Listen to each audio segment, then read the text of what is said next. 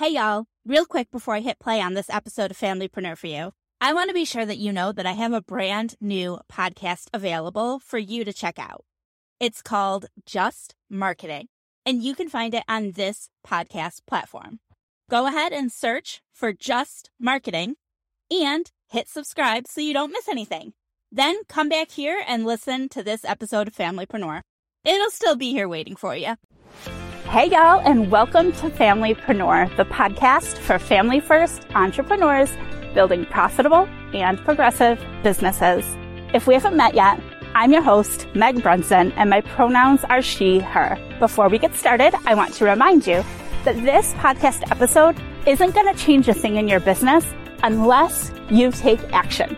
And the best way to follow through is by joining us inside of the Familypreneur Business Accelerator. It's where we work, win, celebrate, and grow together. Head over to familypreneur.co to join us today. All right, let's do this. Hey, hey, familypreneurs.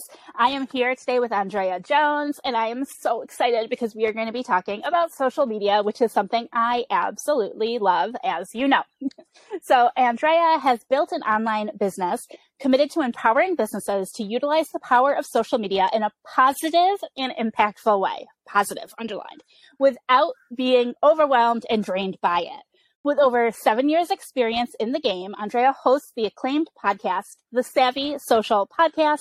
She leads a team providing done for you service inside of her marketing agency that was named a top digital marketing agency in 2021 and serves over 200 students in her membership, The Savvy Social School. You'll be able to find her online at onlinedrea.com or at onlinedrea on Instagram. But right now you can find her right here. So let's um, meet Andrea and talk about social media. Thank you so much for being here today. Oh, thank you so much for having me on the show. Oh, I'm so fun. excited. I love connecting with you. We've connected on your podcast. We've connected on my podcast. We've connected at summits. So I feel like we have a lot of collaboration in our past and hopefully in our future as well. I love chatting with you. Yes, yes, the power of social media, right? To exactly. connect with someone and be able to work with them virtually. yes. Social media has its pros and cons, but we can use it in a in a powerful, empowering and positive way. And I love that you focused on that in your intro. Yes. You know, it can feel so overwhelming because um, there's so many possibilities for it to be negative from cyberbullying to feeling overwhelmed to feeling inadequate because we can compare ourselves to everyone um, to feeling like as business owners we have to do certain things on social media feeling that obligation.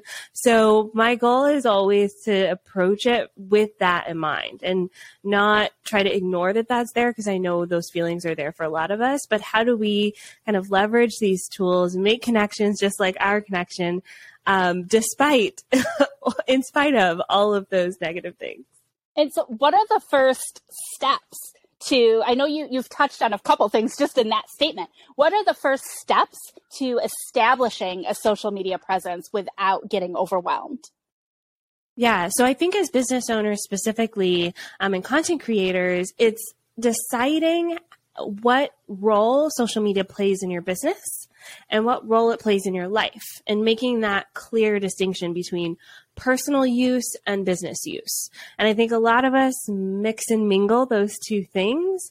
And then that's where some of those feelings come from because we are scrolling through Facebook and we see, you know, our niece and nephew, we see our friend's dog, and then we see a Facebook ad telling us that we should be doing something else in our business.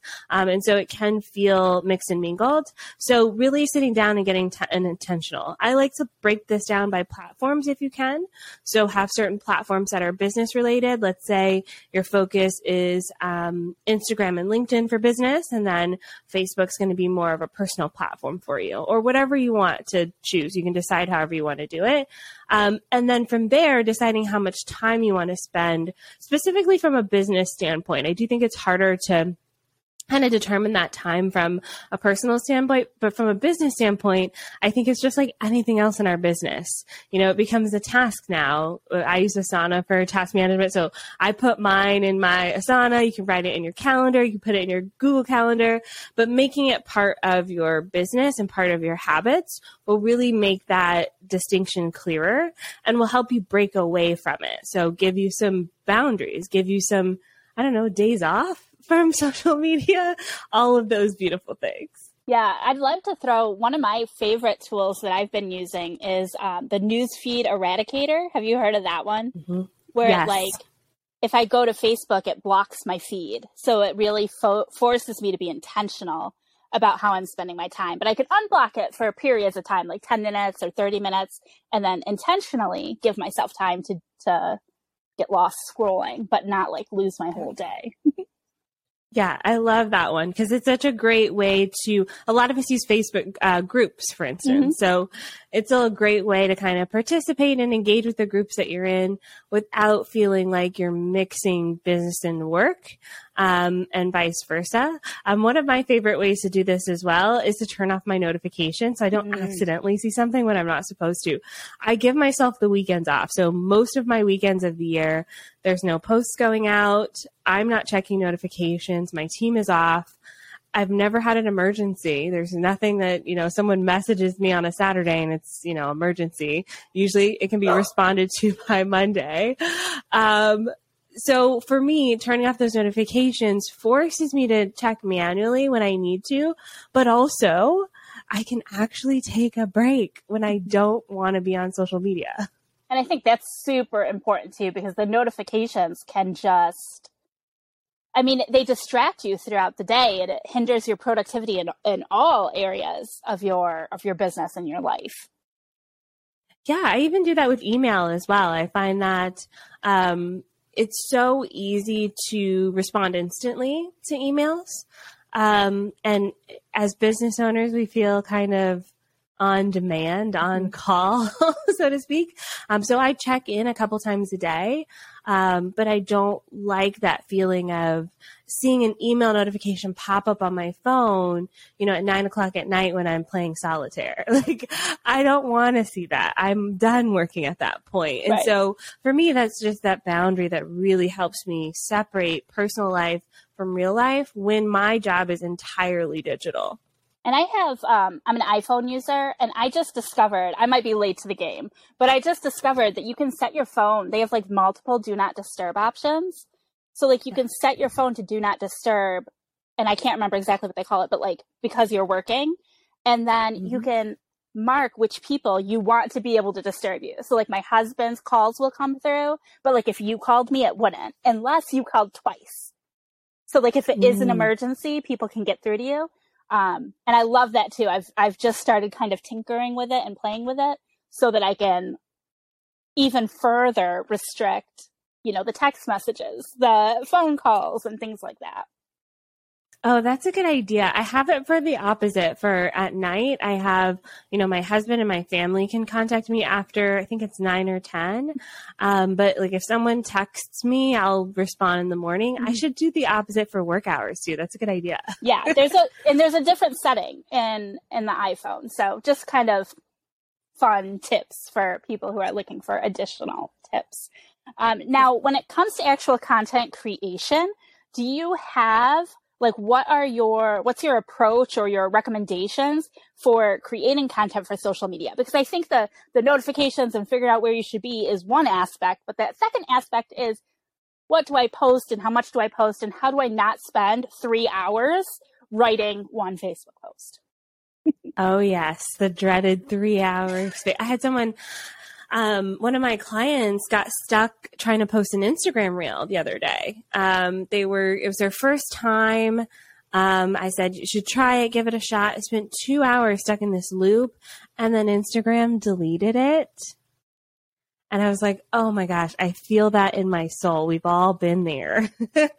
so when it comes to creating content, one of the things I do recommend is carving out a block of time for ideating. Um, I like to do this on Friday. So the Friday for before the next week, I'll sit down and plan out my posts. Now, some of them I fully plan out. So I'll write the caption. I'll go to Canva and design a graphic. Some of them are just ideas that maybe I want to explore later in the week, but giving myself that time block really helps. Now, what I do to like speed the process along is I have a content bank, basically pillars of content that I'm constantly drawing from. So as a business owner, you, you want to think about your content either um, creating connection or uh, creating conversion with your ideal people. So what do you want them to do with that content? Um, a lot of the content on social media is connection focused. So how do you draw them into a conversation? Are you going to share in, uh, information and educate them? Are you going to talk about something interesting happening in your industry or in your life? Um, are you going to share a joke or a meme? Um, so really drawing in that connection piece. That's probably about 80% of your content. And then the other 20% is asking them something. Go check out this blog check out this podcast episode. Here's a lead magnet. I have a course. I have a service. Um, and so having that 20% of content that actually does invite them to take the next step with you. So kind of breaking it down that way giving yourself um, a plan for what that looks like. I personally like to assign them to days. So Mondays typically look a certain way, Tuesdays look a certain way, so forth and so on. But you can design this however you'd like. Some of my clients just like to have their content pillars and then they'll move them around throughout the week however they feel inspired to. Um, but having those pillars will really help guide your content creation process. And this helps you from not getting stuck in that process. Now, the twist to this is I mentioned that client who spent two hours on an Instagram reel. Um, it, you have to be strict on the time limit with yourself. And I think sometimes we get, what is it like? It's pot invested, I think, where you feel like you already spent 30 minutes. So you keep going at, you have to give yourself a cutoff. Like, I've spent 30 minutes on this. It's not working. I need to move on because it's so easy to spend hours and hours on something. So you have to give yourself that time limit, be strict with yourself because it's easy to get caught up in that.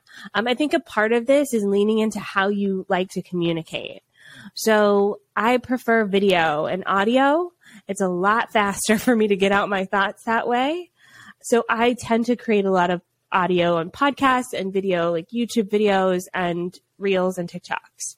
If you ask me to write down a post, it's going to take me longer. So I've learned that about myself over the years. So my content is kind of geared towards that. So you'll figure out what works for you, which will cut down your time as well. So, because we, you easily can spend a lot of time on this. And this is where we feel that regret with social media. Like we're not getting the investment back based on how much time we put into it yeah too much time creating and not enough time actually engaging and interacting with with people yeah. which is an important part right it's social media you yes. got to be got to be social not just creating content or consuming content like i do on tiktok yeah oh i love tiktok oh my gosh tiktok's my favorite uh, but it is you're right it's the social media there's the media piece which is, you know, creating your content.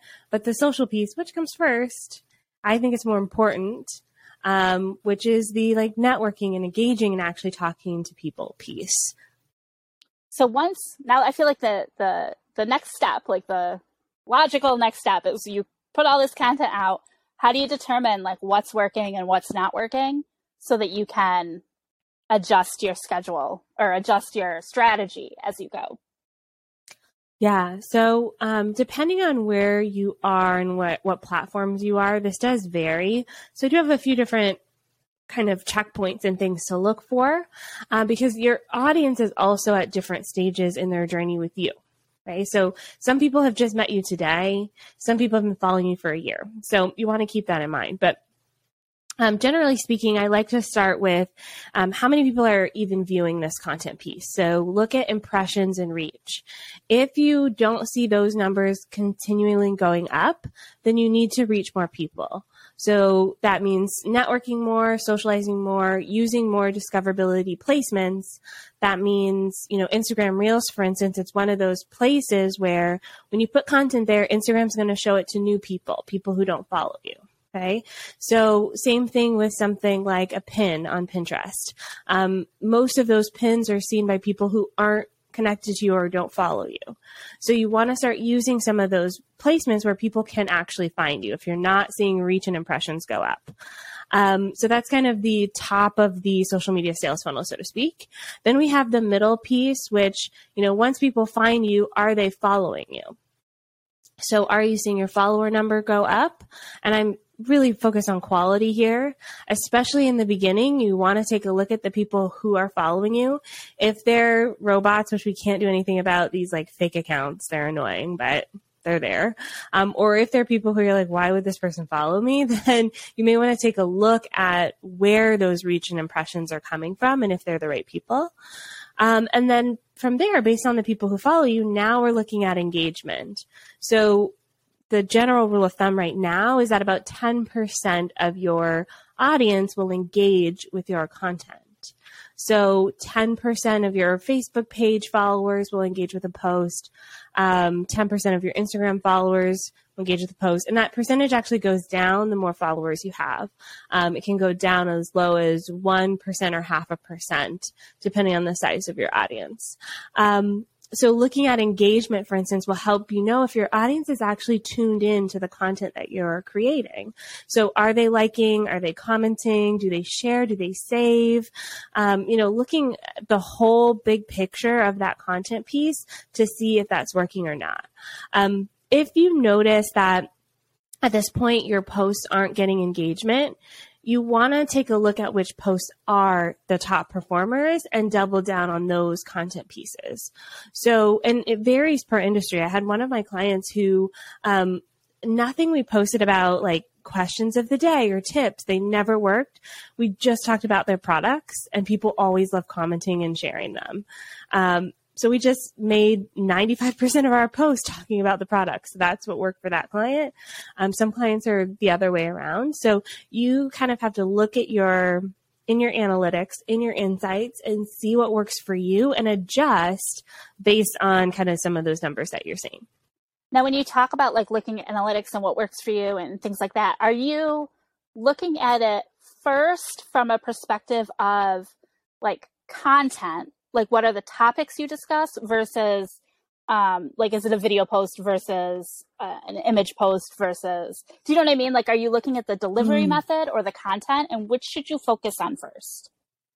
Oh that's a good question. So i think it is a little bit of a combination move in a little bit of an art form because each post actually serves a different role. So on the post level, you know, if we created a post for conversion, for instance, so we want someone to go listen to a podcast, they're probably not also going to like and comment and share they're actually probably just going to go, you know, click the link in the bio or click the link in the post. Um, so when you look at the success of that post, you want to make sure you're measuring it against what you're asking for or what your expectations are in that post. I think that's first and foremost.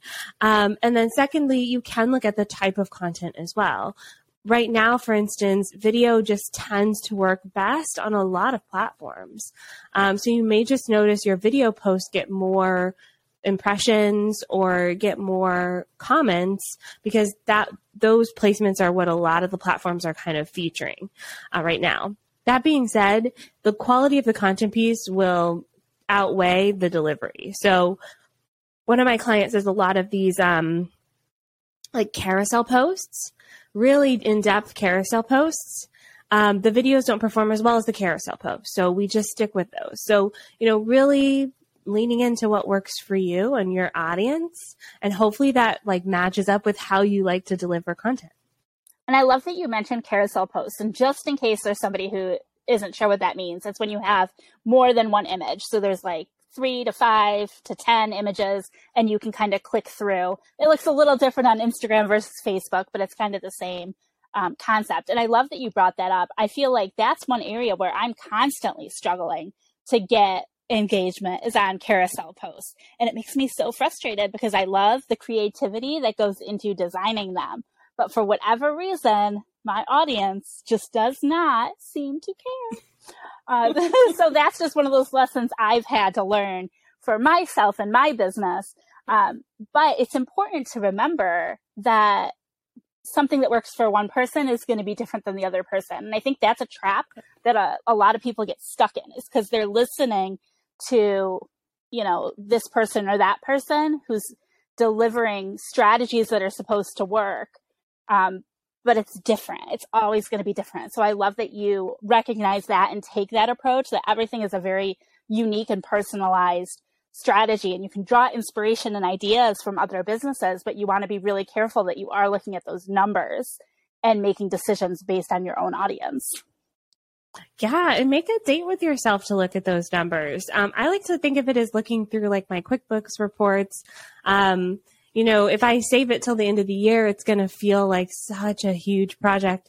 I like to look at it weekly uh, for my book- bookkeeping, for my social media. I like to, like to look at it monthly first of every month, I'm looking back at the previous month and I only pick five or six metrics to look at. There's because there's so much in there. Mm-hmm. Um, so just pick five or six where you're like, okay, th- these are the ones that matter the most to me in my business. And then keep track of those every single month.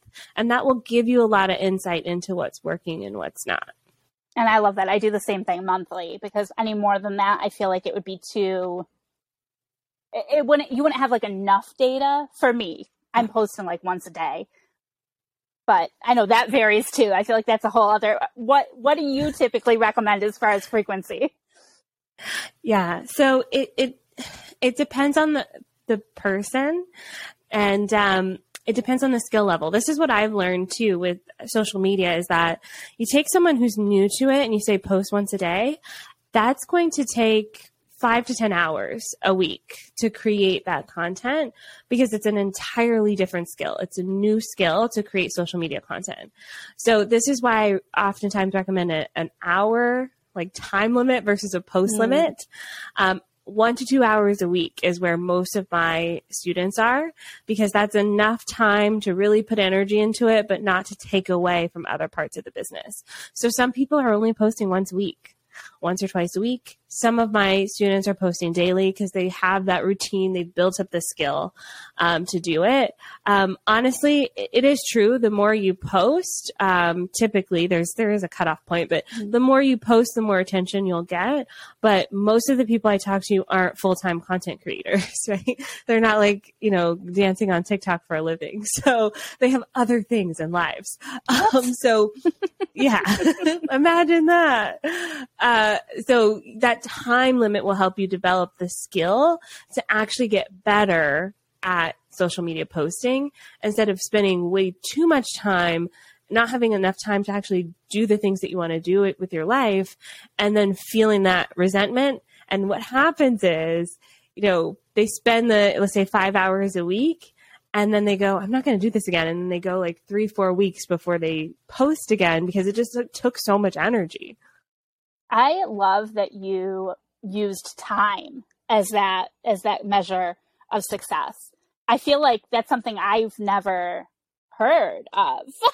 like, and I'm sure other people say it, but I'm like, oh, that's brilliant because it'll also, as you get going, it's going to challenge you to be more efficient, and you're you're going to increase in a way that's that's natural to do. Mm-hmm.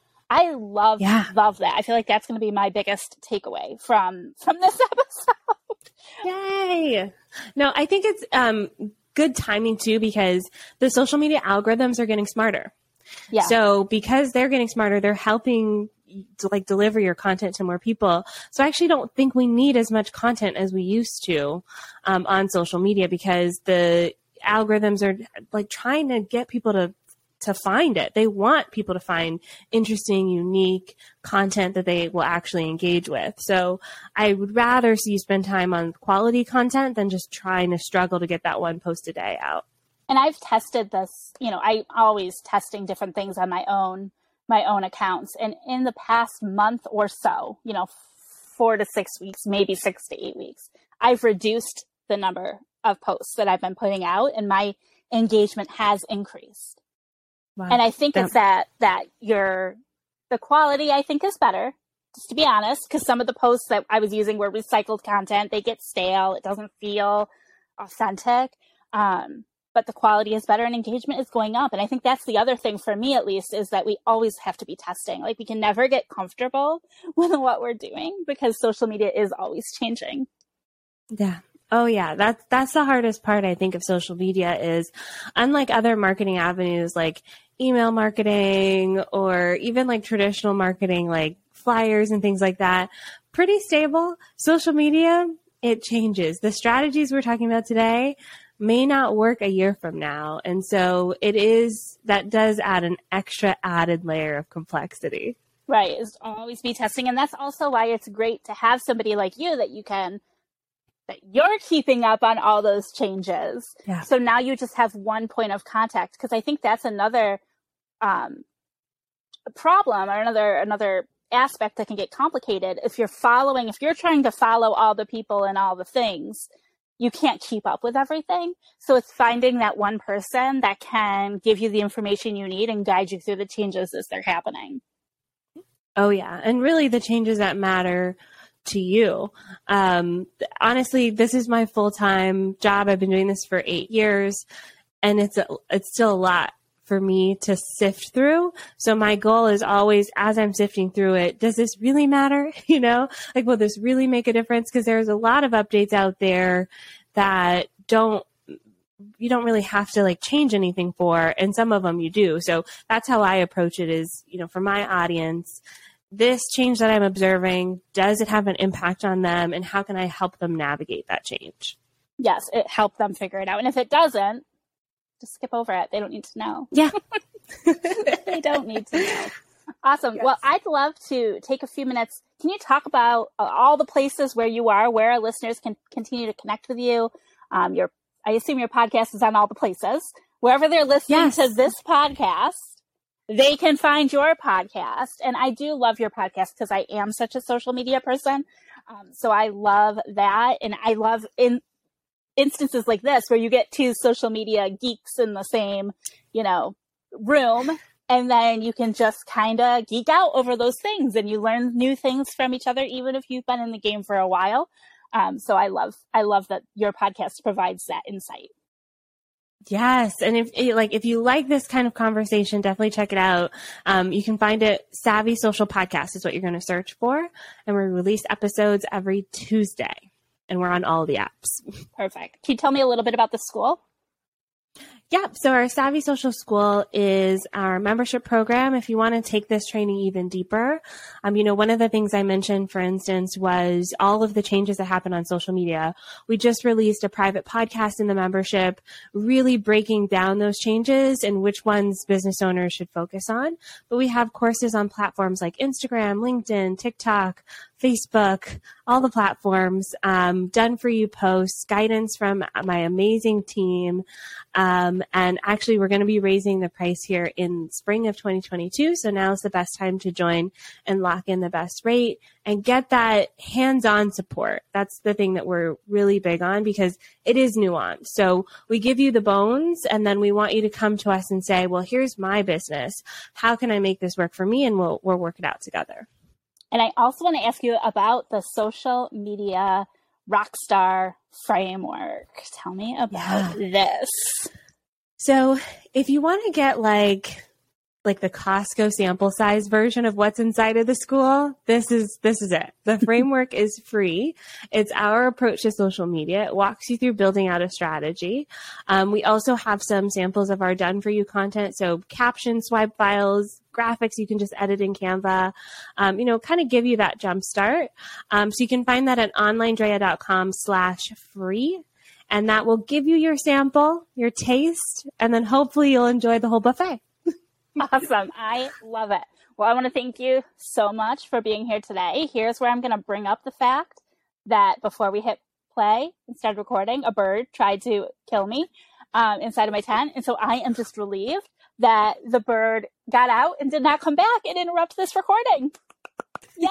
we made it. we made it. So thank you so much, Andrea, for being here and for your patience as I navigated a bird and and for bringing so much value. I always love connecting with you and you are always welcome back in my community. So thank you so much. Oh, thank you so much for having me on the show. All right, that is it for this episode of Familypreneur. Join us inside of the Familypreneur Business Accelerator to follow through on the action steps from this episode alongside an incredibly supportive community. Plus, access our robust training vault and a variety of exclusive monthly virtual events, including co-working, happy hours, and bonus training sessions. Head over to familypreneur.co and join us today. Until next time, I'll see you over in the Familypreneur Business Accelerator. Bye for now.